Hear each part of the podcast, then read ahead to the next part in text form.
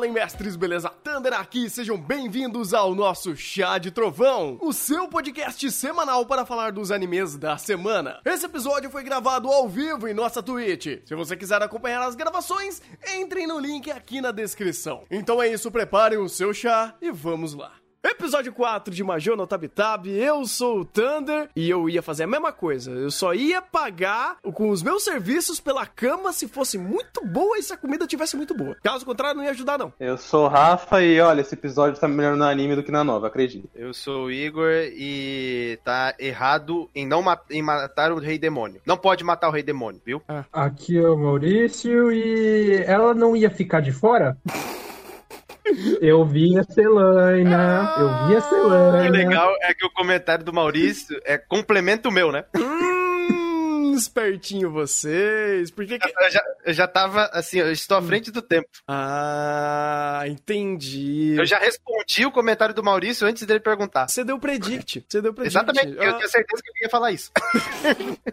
Não, eu, eu, eu me pergunto se alguém falaria no âmbito mais sério em algumas questões aqui desse episódio 4, né? Porque, cara, é, eu sei que a conversa ela permeia ainda as questões mais é, morais sobre a Elaina e as atitudes dela que ela anda tomando nos episódios, sendo que Major no Tab Tab não, não necessariamente trabalha dessa forma. Ou ele quer colocar isso em primeiro plano. O que ela faz ou deixa de fazer é o mais irrelevante ou o menos importante pra, pra questão em si. É muito mais a- o mostrar o ambiente, mostrar a situação, mostrar o episódio, mostrar as leituras e as conversas sobre esse episódio. E o que ela acha ou deixa de achar é o ponto menos relevante pra leitura de Major no Tab Tab. E, e o pessoal fica se apegando tanto a isso que eu gosto que esse episódio 4 ele indiretamente responde muito o que aconteceu no episódio 3. Porque, bem, eu acho que é, é muito fácil você entender que a Helena é. E, e mo- mostrando nesse episódio, ela não tem comprometimento com nada e ninguém. Ela não está se comprometendo em sua jornada em ajudar ou agir de qualquer forma em qualquer lugar que ela esteja. Esse episódio segmentou muito bem as vontades dessa personagem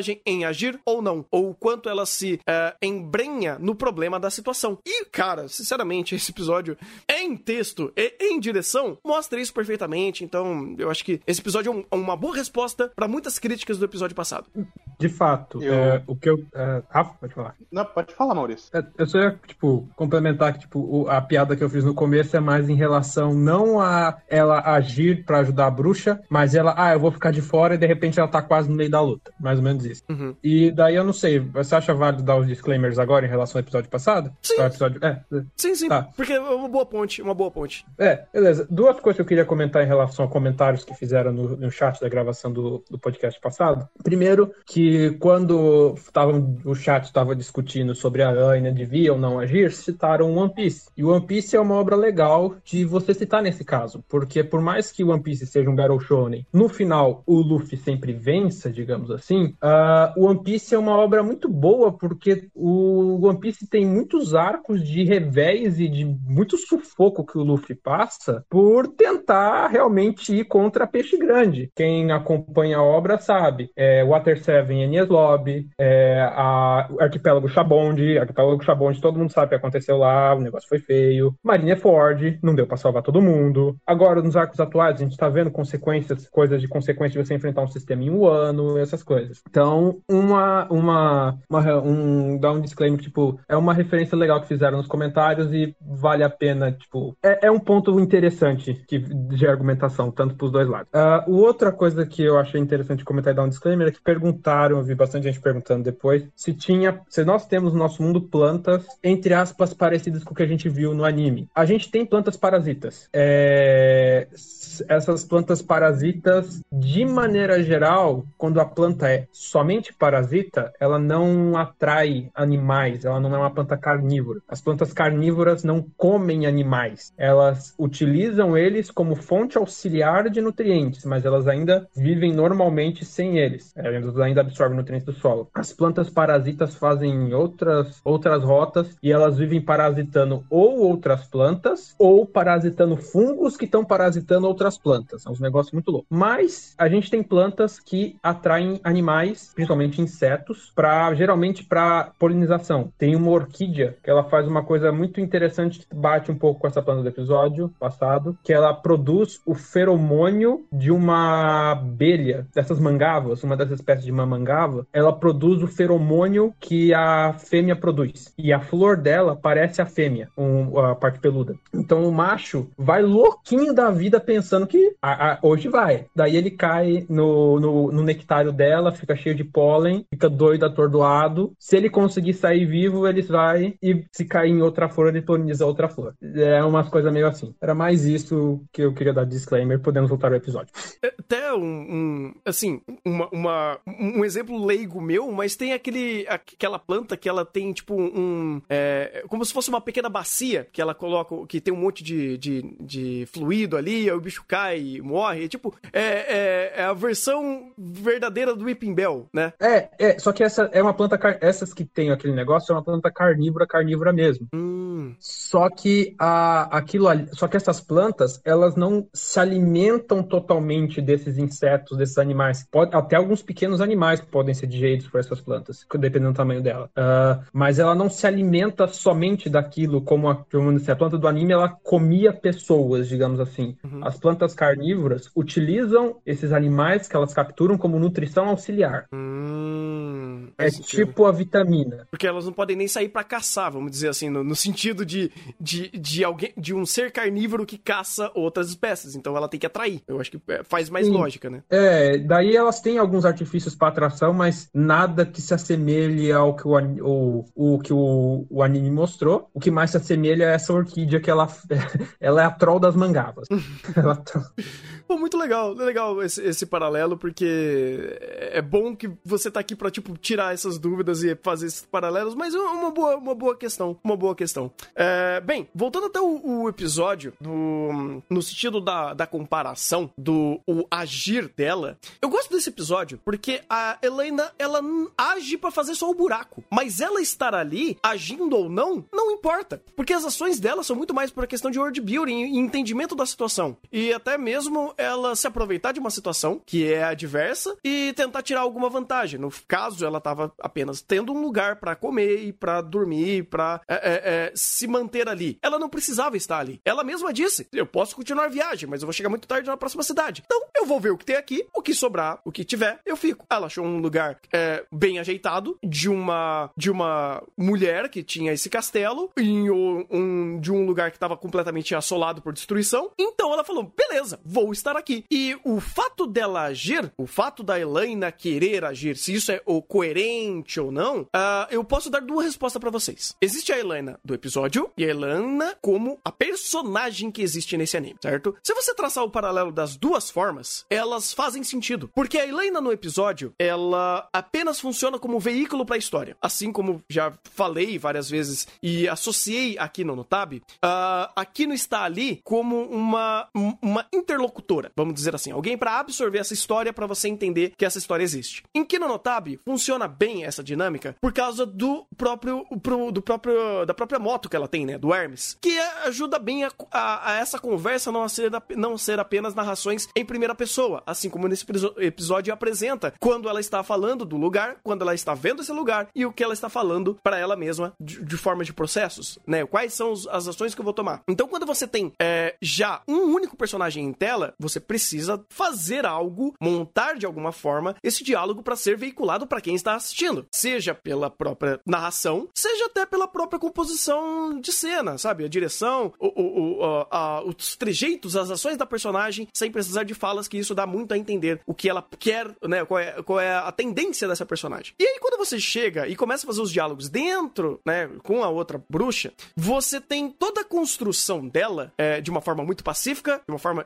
de interlocução, apenas absorvendo as informações, e o único tipo de ação que ela toma é uma forma de agradecimento para agilizar o processo dessa bruxa em querer matar aquele, o javali gigante, o ja, Jarva, sei lá o nome de fião lá, o dragãozão. Javalia. Javalia. É, então, quando ela age, ela age por querer. Ela age por, quer saber? Já que ela me deu tudo isso, eu vou retribuir de alguma forma. Mas isso, cara, não existe escrito, dito e até mesmo colocado para ela que ela não pode agir em alguma a- ação que ela acha que vale a ação, que ela é, justifica para ela mesma a ação. Porque se ela não tivesse feito o buraco e a outra tivesse feito o buraco e ela só observasse a, a princesa fazendo buraco, não teria mudando, mudado em absolutamente nada em âmbito de ação. Então tá tudo bem. Tipo, a, a Elaine ainda ela é coerente, coerente dentro das escolhas que ela tá fazendo para ela. Porque ela não tá hum, é, se pondo ou se dispondo a uma situação adversa onde a ação dela pode gerar uma consequência muito maior. Ela literalmente cavou um buraco e criou um nível de empatia mínimo ali com uma pessoa que tava sendo hospitaleira com ela e dando ah, ah, um, um,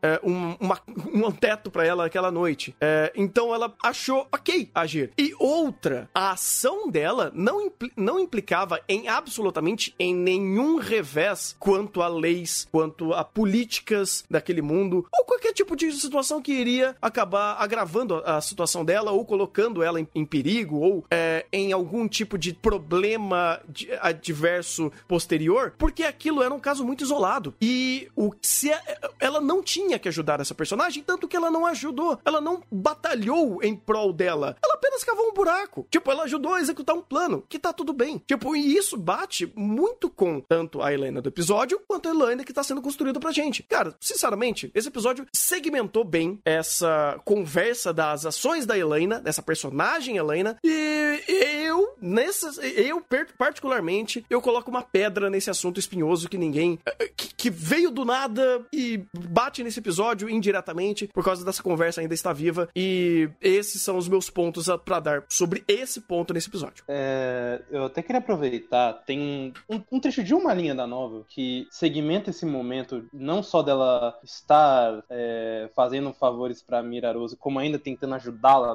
na luta com o Javalier. Tem um- uma linha muito simples que responde muita pergunta. Ela, a Helena, depois que fala que vai fazer jantar e vai, e vai deixá-la lutando, ela volta e fala: Foi uma piada. Se eu a deixasse agora, eu teria jogado fora toda a minha humanidade. No capítulo onde ela pega e. pra fazer o negócio do. do. da garrafa da felicidade, ela deixa muito claro que as intenções ali e as intenções que ela fez com, com a Miraroso são coisas completamente diferentes. Porque com a. com o, o cara, com a escrava, ela estava é, ajudando e sendo ajudada pelos donos da escrava, num país onde tem dono, é, é comum ter es- escravos, e ela não iria contra as leis de- deles a troco de nada. Nesse, nesse capítulo, ela pega e percebe que a, a Mirarose, ela não tem memórias, ela não sabe o que está fazendo, ela tem dúvidas sobre algumas coisas, porque muita coisa não bate, e sinceramente até não bate mesmo no final do capítulo, mas anime fez isso muito melhor. mas ele segmenta, é, ela segmenta que eu estou ajudando ela porque ela ainda quer sobreviver. E se ela é uma pessoa que quer sobreviver, não está quebrando nenhum problema, e eu tô saindo ganhando porque eu tô sendo alimentada, eu tô sendo bem cuidada, e eu ainda tenho uma bruxa ao meu lado que é muito poderosa, eu não vejo problema em ajudar ela. Tanto que quando ela fica escondida pra tentar emboscar o Javali junto, ela logo desiste porque tá vendo que a Miraroso tá dando conta. Ela até pensa, pô, então eu vim aqui à toa. É, tipo, eu quero dizer tudo isso com, com isso, até perdão pela pausa. Mas o que eu quero dizer com tudo isso é que, que teve muito detalhe nesse episódio que segmentou justamente o fato dela agir. E mesmo agir com é, nessa ideia de eu vou ajudar alguém. Tipo, não é porque essa personagem ela segmentou uma ideia de ob- observadora desse ambiente que ela não pode ajudar. Há momentos em que ela pode, há momentos em que ela não pode. E é desse jeito, não é ah, ela, mas ainda assim ela deve. Não, ela não deve. Ela não deve nada a ninguém. Ela pode ou não ajudar. Depende muito de como o ambiente trata isso. Então, uh,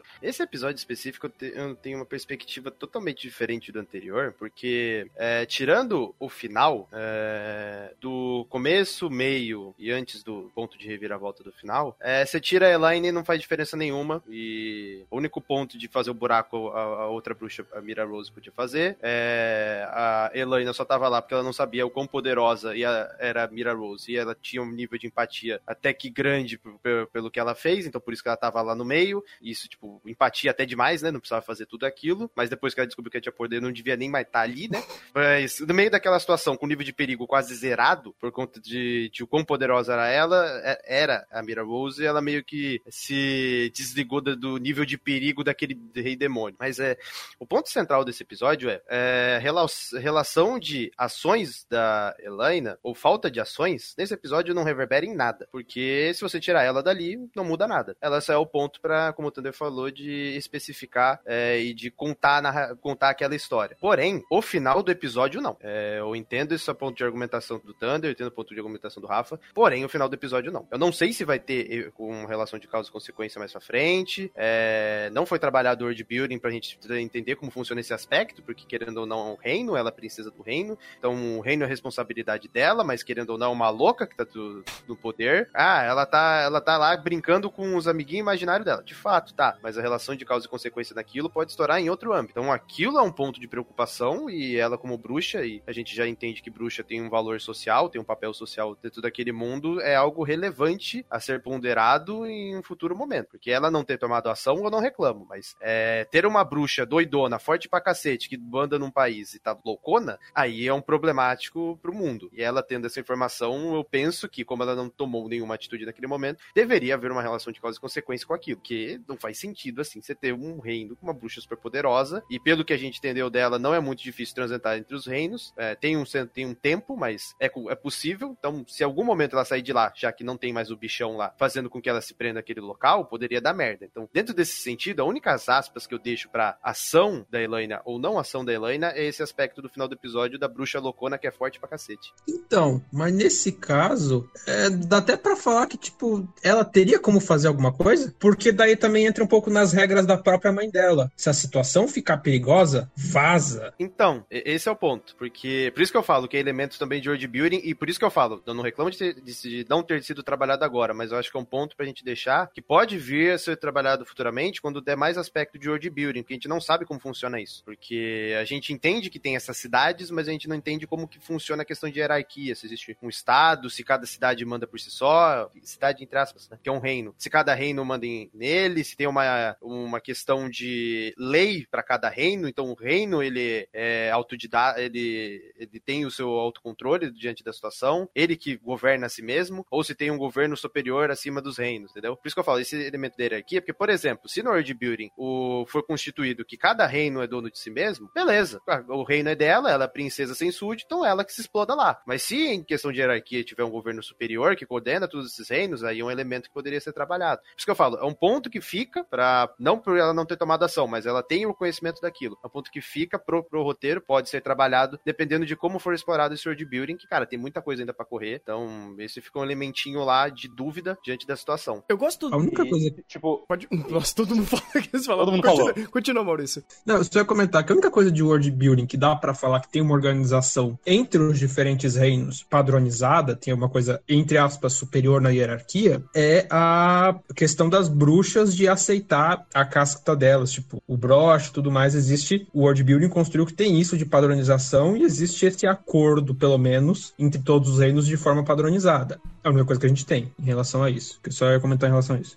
É, no, no caso da novel, é uma situação até mais espinhosa, porque é, o final dela é ligeiramente diferente, mas a forma como, ela, como a Mirarose age fa- faz até mais diferença, que é, é, quando ela termina de até explicar tudo o que aconteceu dentro do reino, é, tan- tanto que isso não é uma história, a ideia da história foi do anime, quem fez é, na novel é uma coisa totalmente nova. Ah, mas dentro do, do, do, final da história, a Mirarose e a Helena têm um diálogo eh, perguntando sobre o que cada uma vai fazer. A Helena só quer ir embora e a Mirarose tem, fica brincando com a, com a Helena sobre ah, eu acho que eu vou viajar com você. Ah, eu vou fazer não sei o que. E o teor do diálogo é uma coisa muito desconfortável porque a Mirarose já tá num estado de extrema loucura. Só que ela se auto ela auto resolve esse problema falando eu vou apenas ficar aqui com o meu reino, com o meu filho e com o meu marido. E já indicando que essa personagem tá no estado de loucura total. E a e, a, e o próprio reino, ela que gere, ela, ela que vai resolver todos os problemas, só que no final ela não vai fazer nada, porque não tem reino, não tem lo, local nenhum. Isso foi até uma cena que eu, se tivesse esse diálogo, ficaria melhor ainda, mas foi uma boa cena da, da Mira Rose sentada na, no, no, na sala de jantar, tentando dar comida para absolutamente ninguém, que simboliza mais essa tensão, mas ela, ela eles cortam essa ideia para mostrar a loucura dela em prática. Acho legal, mas faltou esse elemento justamente porque esse elemento, de forma não expositiva, dá uma respaldada no, de como as coisas iriam para frente agora. Coisa que esse episódio acabou, como o Igor falou, é uma coisa que não acaba sendo um ponto ruim, mas é um elemento muito tenso para eles só deixarem isso como final de uma história e acabou. Dá para trabalhar isso muito duramente. Eu ia até me apropriar de novo da percepção de Kino Notabe. É, o Thunder tá pegando muito do Kino Notabe pra pegar de exemplo, mas eu acho que é um bom ponto ponto de foco para com algumas comparações em estrutura. O que que Kenonotabe faz? Ele cada episódio ou pelo menos cada arco, ele trata como um país. Cada país tem suas próprias regras, sua própria tecnologia, sua própria realidade e tipo pode mudar completamente a regra de uma coisa para de um país para o outro e ponto, sabe? Você pode ir desde uma ultra utopia é, tecnológica até um país tão atrasado socialmente que tá em níveis ali quase idade da pedra. Então ele te dá essa liberdade de mundo, porque cada coisa é uma coisa distinta e não interfere uma na coisa da outra. Mas no Tab Tab, ele quase dá essa liberdade, mas ele não tem justamente porque ele mantém o, o segmento das bruxas. A temática da bruxa, a estrutura da bruxa, a, a casta da bruxa, ela se mantém minimamente uh, o conceito de um país para outro. Pelo menos a gente já viu aí dois ou três países diferentes que, não, peraí, foi um país só. Mostrou, eu acho que foi no segundo episódio, que mostrou a ideia da bruxa bruxa, tipo, a, a, a, um, é, a existência da casta da bruxa naquele país, né? Que foi muito bem orientado pra gente pela construção de cenário. E no terceiro episódio, onde o conceito da bruxa era conhecido por aquele garoto, ele sabia quem era e aquela outra garota também conhecia, né? Aquela, aquela, hum,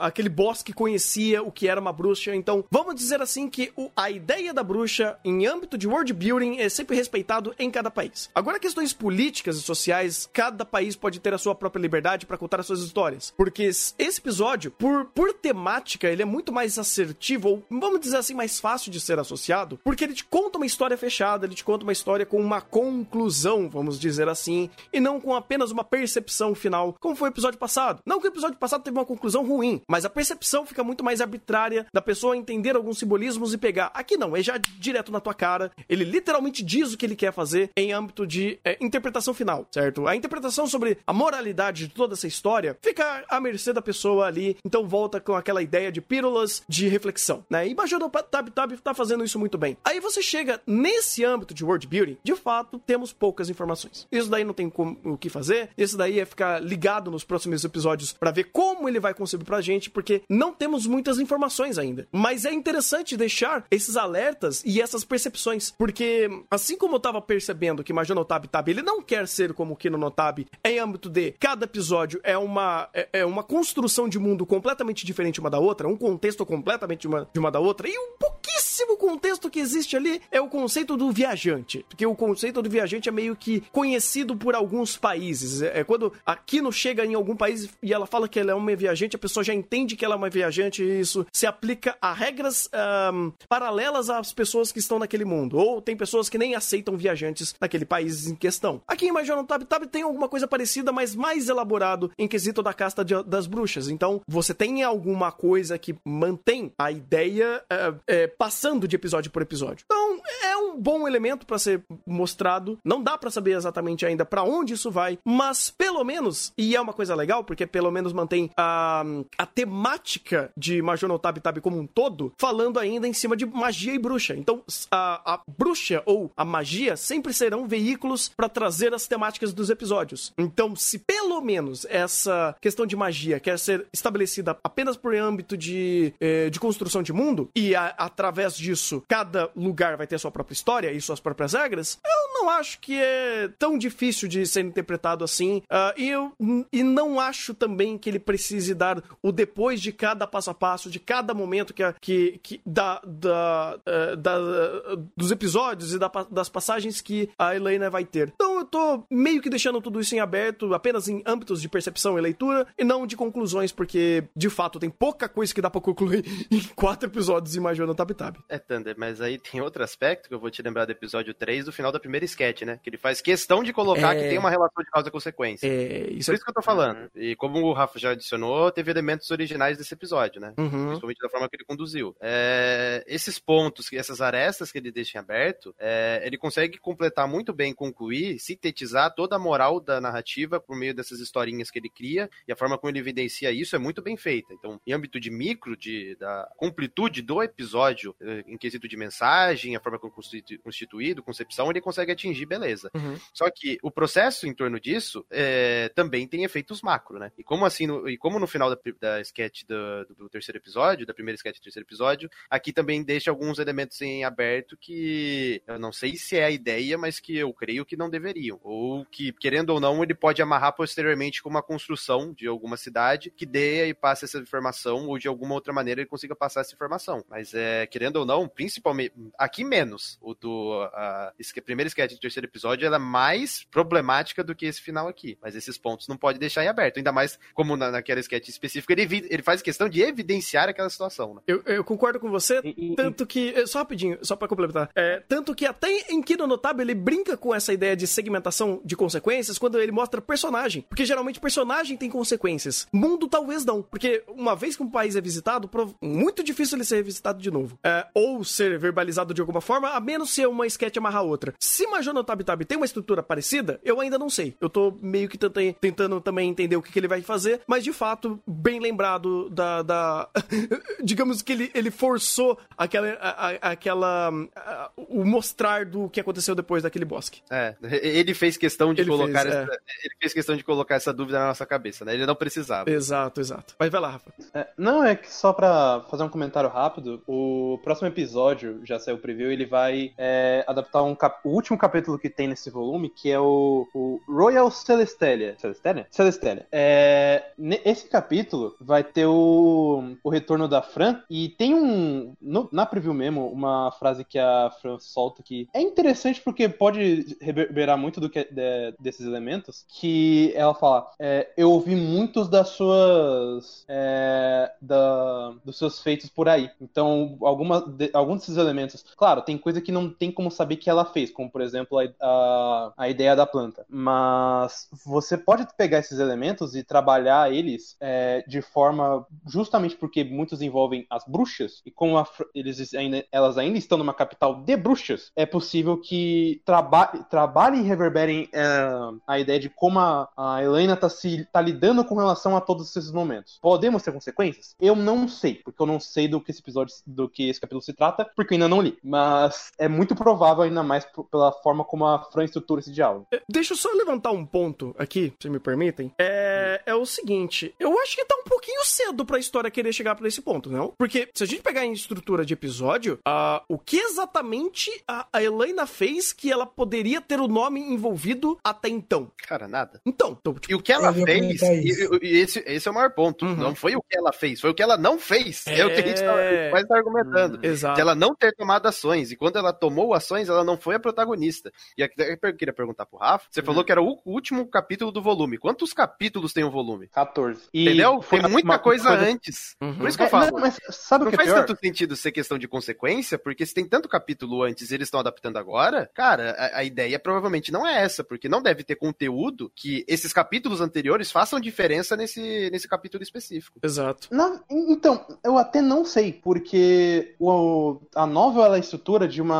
de uma forma que as histórias são separadas. Tanto que eu li só dois capítulos e não foi o, o primeiro e o segundo, foi o, o sexto, que é o da garrafa, e o doze, que é o da. que é o, o da Rainha Sem, sem Rei. Hum. Os outros capítulos, por exemplo, o que foi o episódio 2 é, é o primeiro capítulo. O primeiro episódio, ele é uma mistura do capítulo 13 com o capítulo 9. Nossa. Então eu já, eu já até não sei como que eles é, vão estruturar, muito menos qual é a, a ordem de de, de eventos reais que o anime vai querer adaptar. Porque assim. Tanto que eu não acho que necessariamente vai ser consequências, mas vai ser citações. Porque, Ah. a- pelo que a- o, o que indica, a fã sabe dos acontecimentos. É porque do que a gente viu, o único que poderia ter chegado nela, de relevante, é a Elaine ter ajudado aquela garota na Cidade dos Magos. Uhum. É, Era uma pupila. E é, então, de relevante que a gente viu é isso. O que eu ia comentar antes do Rafa ter explicado isso é que se fosse para especular, eu especularia que a gente veria coisas do, entre aspas, time skip que a gente teve, dos time skips, né? Porque a gente, a gente sabe que entre o primeiro episódio é, é, e o final do primeiro episódio e o segundo, passou dois anos. Do segundo pro terceiro, pro, a gente tá no quarto, né? Uhum. É, até o É. quarto, a gente não sabe quanto tempo passa entre um episódio e o outro, quantos meses, quantos dias. Então, se fosse para especular, eu especularia isso, que provavelmente esse próximo episódio vai ser contar, citar o que a gente não viu. Faz mais sentido se- pelo que o Rafa falou de ser ele ser o capítulo final de um volume, provavelmente deve ser o capítulo de retrospectiva. Tipo, vamos concluir tudo o que aconteceu aqui. Hum, mas é estranho ainda, porque não conecta a uma conclusão. Tipo, a única conclusão em aberto, e não é nem em âmbito da Helena, é em mundo. Porque a única coisa que ficou, tipo, realmente que é agravante ao que pode eh, acontecer em uma escala maior é o que aconteceu com a floresta. E até esse episódio da. da. da de- desse reino, né? Da, da princesa sem súditos. Porque, por exemplo, o que aconteceu com a outra bruxa é irrelevante em âmbito de mundo, e é irrelevante também o que aconteceu com a, com a escrava, em âmbito de mundo. Sim. Então, consequências necessariamente é, visíveis e palpáveis pra gente em mundo são só dois. Em âmbito de personagem é apenas um, e apenas feitos da Helena é um também, que é do caso da bruxa. Então, é pouca, é muito pouca informação pra ter um episódio já pra fazer isso daí. Eu, a não ser que eles queiram, vamos dizer assim, spoiler alguns acontecimentos que a Helena fez, e eles queiram adaptar outras coisas pra frente, porque é muito pouco. Rafa, me confirma, eles estão eles estão invertendo as ordens de alguns capítulos, então? Sim, é, pra dar uma ideia mais completa. O episódio 2 é o capítulo 1, o episódio 3, a parte das flores, é o capítulo 2, e a da garrafa é o capítulo 6. O, o episódio 1, como eu falei, é o 9 e o 13, e esse quarto foi o capítulo 12. Os- Então, Hum. o, vol- o volume também não tem uma ordem cronológica. Ele faz alguns. Eles vai e volta um pouquinho na cronologia dele, a história, provavelmente. Sim. Hum, No caso, é uma história por capítulo? Ou existem capítulos que delongam histórias? Não, até onde eu tô vendo aqui é uma história por capítulo. Tanto que tem dois, dois capítulos aqui que. Não, três. Três capítulos que são histórias, não necessariamente num país, mas no meio da viagem. Hum, interessante, porque daí eles meio que mostram, entre aspas, o slice of life dela, sem uma temática de episódio em si, certo? Sim, é, é até mais pela própria situação que ela, às vezes, de repente se depara, né? ela nem queria se meter. Hum, ah, não, mas ainda é um capítulo focado a um problema, não a ela. Sim, ou não necessariamente um problema, mas uma situação. Hum, certo. Interessante, interessante. É, é, é, dá pra perceber que a estrutura ainda de Major no Tab Tab na novel e no anime tá um pouquinho assim, tipo, pequenos detalhes que vão e voltam em âmbito de, de entendimento, mas eu acho que dá pra, dá pra perceber e eu acho que o melhor a ser feito em âmbito do que ele quer fazer é dar tempo, porque tem muita coisa pra, pra, pra gente perceber ainda. Ah, são quatro episódios mu muito diferentes, vamos dizer assim, um do outro, pra gente conseguir criar é, regrinhas e, e permear algumas leituras mais segmentadas do que, que Major no, no Tab Tab quer fazer, sabe? E como ele quer fazer. Então, é, é interessante, é interessante a gente absorver todas essas informações e, e tendo essas percepções, porque só o tempo vai dizer pra gente o que, que vai acontecer de fato. É, eu queria ressaltar um ponto, Hum. que, voltando pro, pra esse episódio, que, cara, ah, tem, um, tem alguns elementos em questão de direção que eu realmente pago muito pau. E dentre eles, é, o começo desse episódio evidencia um que eu pago muito, mas muito mesmo, que é você take aberto, layout de ambiente, personagem passando, o take mostrando todo o ambiente, construindo a cena sem diálogo nenhum, sem... aqui naquele momento não tinha nem com quem contracenar, depois ah, o personagem chega em determinado ponto, foca no layout de ambiente, dá uma nova noção de ponto de vista, de local. Cara, toda a construção de ambiente sem falar um A, sem narrador expositivo, sem nada do gênero, cara, e a forma como ele dá a conotação do contexto da cidade é fenomenal essa montagem. Eu achei, além de ser lindo e ser uma bela de uma antítese, porque quando a Elaine chega e olha pra trás, você tem uma, uma antítese gigantesca, que é um local totalmente destruído, mas aquele take faz parecer lindo. E eu adoro a forma forma como a obra brinca com esses aspectos, porque da mesma maneira que ela brinca com questão moral do espectador, de falar isso é errado, mas você, tipo, se aceitar com base no contexto e brincar com você diante dessa perspectiva, ele é sacana também nesse aspecto de questão de montagem, que ele mostra para você o ambiente todo destruído, mas aquele take faz parecer lindo, né? E a forma como ele brinca com isso e te instiga a, a, a pegar detalhes do ambiente, cara, é muito recompensador porque é extremamente detalhado. E depois ele conecta aquele ponto do, do local destruído com a narrativa e segmenta e explica o porquê. Mas não deixa de, de ser recompensador você prestar atenção nos detalhes e absorver aquele ambiente. Porque ele faz questão que você olhe e que você é, pegue os detalhes, pegue os elementos e, e sinta como aquele mundo é vivo. É basicamente, em um escopo diferente, o que a gente vê em Akudama Drive por conta do tanto de detalhe que ele tem no ambiente. E no caso de Akudama Drive, tem um cara específico para desenhar todo aquele layout, para segmentar toda a narrativa daquele mundo, só em questão de ambiente. Não, e o, o, que mais me surpreende, é, no caso aqui em Majono Tabi Tabi, é 100% mérito do diretor, do storyboarder, do diretor de fotografia, porque a coisa que eu mais senti falta na novel é porque as descrições de ambiente, para não dizer que não existem, elas são muito vagas. É, a Helena apenas, por exemplo, bem nessa, nessa cidade, ela apenas fala: ah, tem muita, tem muito lixo por aí, tem muita ruína, tá tudo quebrado e só. Ela não, ela não me explica sobre esse cenário, ela não delonga sobre é, qual, qual a situação envolvente dentro desse ambiente. É, o diretor, a staff toda, milagre para fazer o, esse ambiente fazer é, ser único, ser rico em detalhes. É, como você falou, muito ponto para esses elementos de direção de é, ter que aberto mostrar o layout de ambiente. E até me lembro, é, foram um cenário que me lembrou muito Dark Souls. É, não, não, não porque é, por questão de ação, mas justamente por, por essa arquitetura medieval meio, meio mórbida de tudo já destruído. É incrível, cara, como eles conseguem tirar lente de pedra, mas de uma pedra bem grande, porque não tem nenhuma descrição de, é, de prédios, de ambiente, nem do clima, nem tinha falado que tava frio, nem falou que tava, tinha essa neve meio fuligem aí. Eu. É engraçado que, tipo, cara, a gente mal falou desse episódio, tem muita coisa para falar sobre ele. Porque a gente tá falando por um monte de outros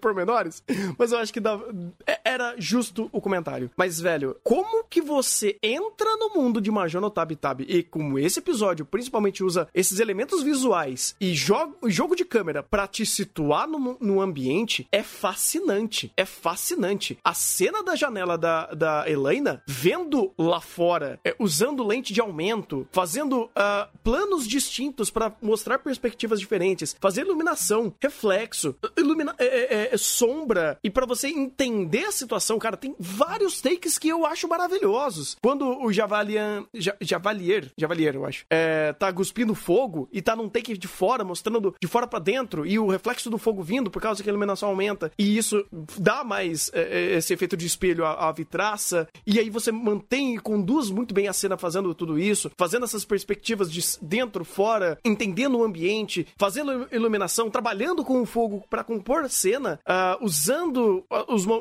os, elementos da ruína, uh, até muito legal quando a primeira vez que a Helena olha para fora da janela, e cara, esse momento de, da janela fica um, um, bom tempo, e eles são muito criativos para fazer uma série de, de ideias para fazer essa cena acontecer e ler essa cena de uma forma muito boa. Tem uma cena muito legal. A primeira vez que ela olha para fora da janela, você tá vendo num take aberto, né? E ela olhando assim para cima tal, e a câmera voando. Quando acontece a primeira rajada de fogo, a, a, a câmera dá uma tremida e foca ali. Então é como se te faz, você tá tendo a perspectiva dela de estou olhando ambiente e de repente alguma coisa muito grande salta à vista e você, pum, foca ali. E aí você começa a brincar com o jogo de câmera. Tanto que eu adorei, adorei a brincadeira da lente, porque quando ela desenha a lente, parece que ela tá desenhando na janela. E aí quando você vê, não, é um objeto mágico que ela cria ali. Então, cara, é, isso é direção. Isso, isso é brincar e brincar no sentido de você é, abusar de perspe percepções e perspectiva de fazer cenas. Porque você tá fazendo a personagem ali parada. Na, é, é, tipo, as duas personagens ficam paradas olhando pra janela por um bom tempo. Mas você consegue dar tanto dinamismo de interpretação de cena. E às vezes você, mesmo que não mude tanto as percepções, é, as perspectivas, usando bastante, é, por exemplo, essa tela, é, essa, esse take de fora para dentro com a janela, ainda você consegue dar riqueza a detalhes por neve caindo, o bichão cuspindo fogo, a iluminação acontecendo e sendo uma luz dinâmica, a, a coloração das personagens e da cena muda constantemente. Então, é, são pequenos detalhes que nessa cena, por perdurar, eles aparecem. Agora, as outras cenas onde elas ficam mostrando o take, take aberto e você consegue ver o ambiente e se situar através dessa, dessa construção de da própria fotografia, do próprio layout e de como a câmera vai per é, percorrendo nesse mundo, que você se sente nele. O Rafa falou sobre Dark Souls, eu me senti Dark Souls, cara. Eu já tava quase pegando a fogueira aqui e falando, mano, vai, vai dar merda. Enfia a espada no chão e senta a fogueirinha, porque fudeu. Mas é legal. É. Não, eu ia complementar que, tipo, você tem essa questão de, das, da, de como as, as cenas são montadas, e é legal que você, se você, sabendo que você viu o episódio, se você começar a prestar atenção, você começa a ver detalhes que já começam a, a, a mostrar, vamos dizer assim, o pouco da insanidade da princesa desde o começo. Você tem o take com a geleia vermelha dela no canto de boca aparecendo sangue. Você tem quando ela tá lendo a carta, ah, essa pessoa que escreveu tinha muita raiva desse monstro. E eu também. Se eu não me engano, o, a cena fica um pouco mais escurecida. Eu não sei, eu não lembro agora se a dublagem mudou um pouquinho o tom de voz, mas você tem um. E de repente, eu tenho que matar esse monstro, mas de repente, tipo, ela tá tranquilaça. Você tem uma série de coisas ali que, tipo, a, as cenas, tudo isso vai construindo já sutilmente a loucura dela, até des, des, é, explodir de vez, que é a conclusão do episódio, você bateu o martelo e falar, epa, não era bem o que parecia. Só que tava ali desde o início. Uhum. É, é, gradual, cara, e é perceptível, porque é, isso é uma boa produção. Isso é uma staff que entendeu a obra e tá dando uma boa perspectiva da obra. Porque quando ela quer fazer isso, quando eles querem mostrar esses, esses a mais que o texto não mostra e essas percepções de personagem, eles são bem incisivos nisso, cara. Uh,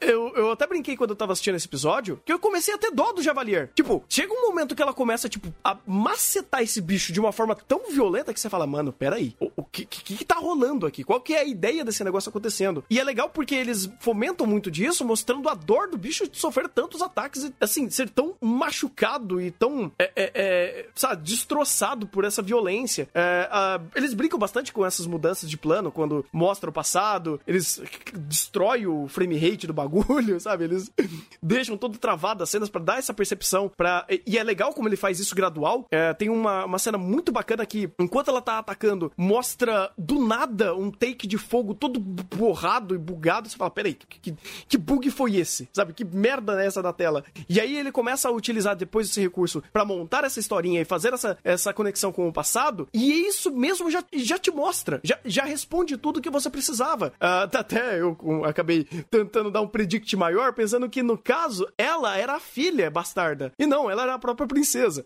Mas é legal porque você tem essa percepção enquanto a cena tá sendo construída de qual é a interpretação que você vai ter em cima disso. E aí a história vai andando, o diretor vai construindo cena por cena e você vai entendendo a, a percepção real que a cena quer ter e a intensidade que isso é feita. Porque, cara, recursos visuais, audiovisuais aqui não faltam para fazer essa história ser muito mais mostrada do que contada por texto. Que eu imagino que em texto, toda essa situação, eu, eu não sei a qualidade da escrita da, da novel, mas é, é, é uma percepção completamente diferente, de fato, né? É, cara, não é só diferente, como tem um. É...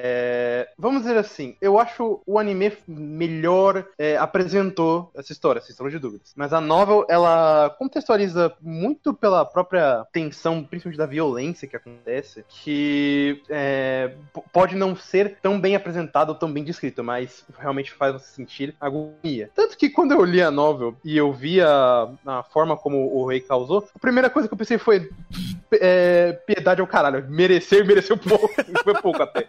Porque o nível. Cara, só um, um trechinho rápido. É, ele montou um cavalo e, e colocou o servo em, é, em, cima dele e, e, andou junto com ele, é, arrancando suas unhas uma por uma, esmagando seus dentes, mergulhando em água e dando comida para ele apenas o suficiente para que ele não morresse de fome, em público. Uau. E depois o executou depois de dois meses. E, e ele ainda. E ele, e ele é. Para a própria filha, ele contratou um médico para, em um exame de rotina, secretamente causar um aborto nela. Uau! Uau! Então, por vida. Então, ela nem mais tem um bebê. Não, ela, não. O, ela perdeu não o bebê tem. também. Uhum. É, são, são, se você reparar, é a cadeira dela, do marido e da criança. Uhum. Duas estão é. pagas, então. É. Sim, só que a cena não tinha me deixado claro isso ou se ela tava, tipo, grávida com poucos meses. Não. Uhum. É, não, a- a- o, o pior que o anime deixou um pouco ambíguo de se ela ainda tem um bebê. Apesar de Na que verdade, como... não, Não. porque no, no- na- É, quando não, ele vai é por- pegar a historinha, na historinha É, ele mostra então. que ela tá grávida, então ela tá grávida no passado, não tem como ela tá- ver- vai, vai pra dentro do caixão e ela perde a barriga, não.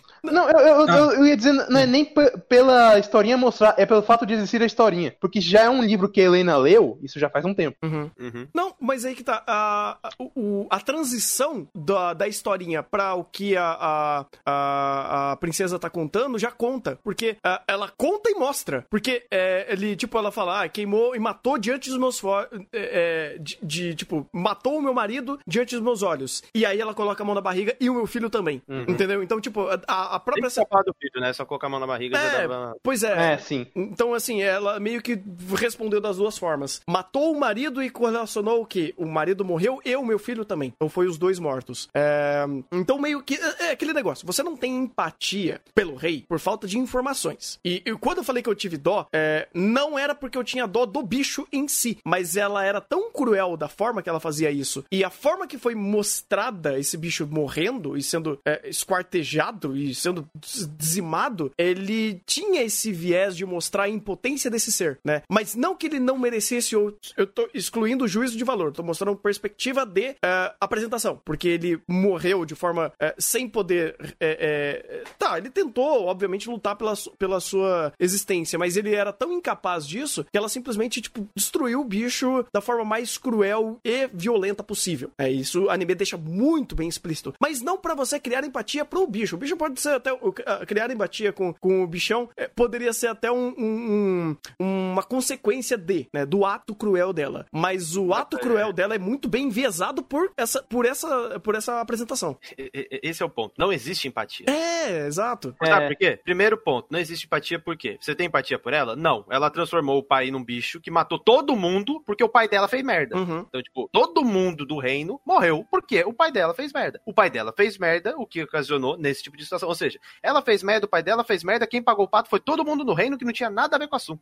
Uhum. Exato. Não, por isso. tipo, não, não existe, não existe o, o empatia pai, ele, o, o pai ele, ele sofreu de todas as formas possíveis. Hum. Ele sofreu por- pela morte, por ter se tornado o monstro que matou o próprio reino, e porque ah, o fato da, da Miraros ter perdido as memórias não é apenas pelo feitiço do Javalier. O feitiço que ela fez também foi pra passar as memórias que ela tem para o pai, pra, porque como ainda existe uma parte da memória dele que ainda existe, da mente, da consciência dele, é, toda a memória que vai estar passando e o sentimento dele vai ser o sentimento de angústia que ela tinha quando ele torturava, é, ele torturava o marido dela. Uhum. Não, Ele, ele deixou meio isso- que isso no ar quando ele, ele mostrou os flashes dela matando ele, né? Uhum. Uhum. Uhum. É, sim, de fato. É que também parte dessa perspectiva é depois que já, a gente já sabe tudo. Uhum. Sim. Tipo, na hora que tá matando o bicho, é um. é, é, não o rei, vai, mereceu o que mere, é, mereceu, vai.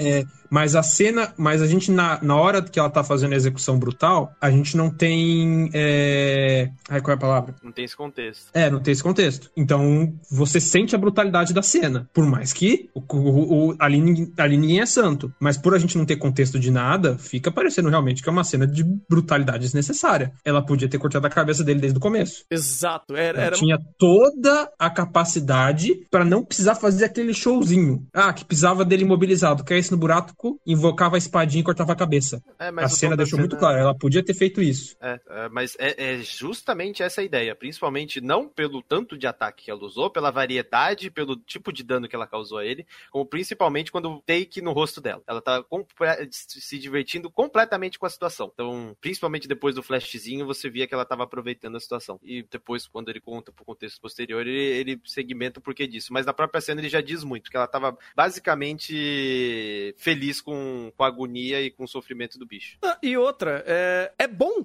Tudo isso que a gente falou até agora é bom e bem feito. Porque ele dá essa. essa, essa, é, é, essa ele passa esses sentimentos. Ele passa essas percepções, essas. essas. é, essas contextualizações que a obra tá te passando pela ação e muito menos pelo texto. Porque é muito eficiente, cara. Você tem é, um show de, de apresentação visual visual, de audiovisual em si, da, dessa cena e como isso impo, importa e impacta. Porque ele tem essas, essas várias facetas de, de interpretações e essas percepções diferentes de acordo com o contexto que você vai criando. E a cena te ajuda a criar contextos. Então, cara, é, é uma cena maravilhosa, ela é muito eficiente, ela funciona perfeitamente. E olha, é, é uma coisa que não para de me impressionar como o Major Tab Tab, ele tem uma ideia e ele executa essa ideia. Tipo, ele tem uma, uma, uma interpretação da situação, ele às vezes cria várias, é, várias é, vários pormenores de interpretação dessa situação e ele vai lá e executa. E executa muito bem em sonoplastia, executa muito bem em direção, em coloração, é, em animação, tudo. Tudo funciona muito bem e de fato é um anime belíssimo por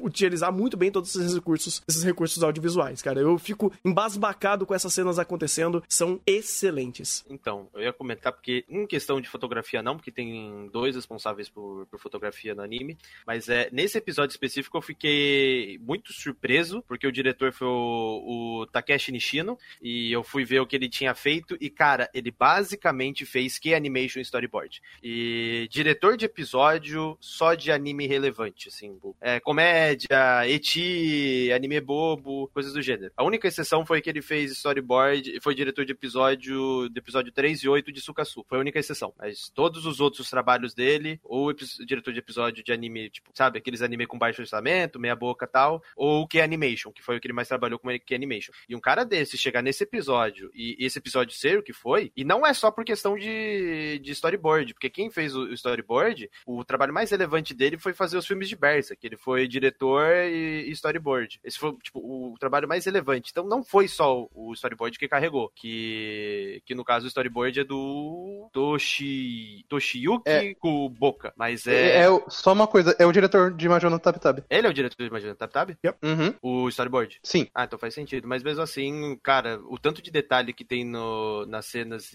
do por, por parte da, do diretor, cara, tem muito aspecto ali que não é storyboard, viu? Tem muito aspecto ali de detalhamento que, principalmente na. Não na montagem de cena, porque aí vem muito do storyboard, mas detalhamento e acabamento. E que não vai, vai além de filtros, mas vai em questão de perspectiva. Mas é, cara, eu gostei muito, viu? Porque o, o pro, pro currículo do Takeshi Nishino, cara, o que foi apresentado aqui foi muito acima. Eu esperava muito menos. Principalmente um cara que só fez que animation. Uhum. E, cara, não, até não só isso, tem, tem um erro no, na própria história, na novel, que o, o anime conseguiu contornar bem fácil. Que é a questão do da, da alimentação. Que a, a Mirarose comenta que ela tá fazendo a comida e que depois revela que ela aprendeu com o próprio marido. É, no, na nova acontece o seguinte: quando a Helena acorda, que eu vi vocês usando a cena da abertura pra fazer ela acordando, seus caras de pau. Eu também. Ah, nada. Mas eu perdoo porque ela cena bonitinha. Exato. Mas quando ela acorda. É. Desde que o pé não esteja bugado, vai. Desde que a cena bem feita, não tem problema, pode utilizar. Seus canalhas. Mercúrio segue essa ideia.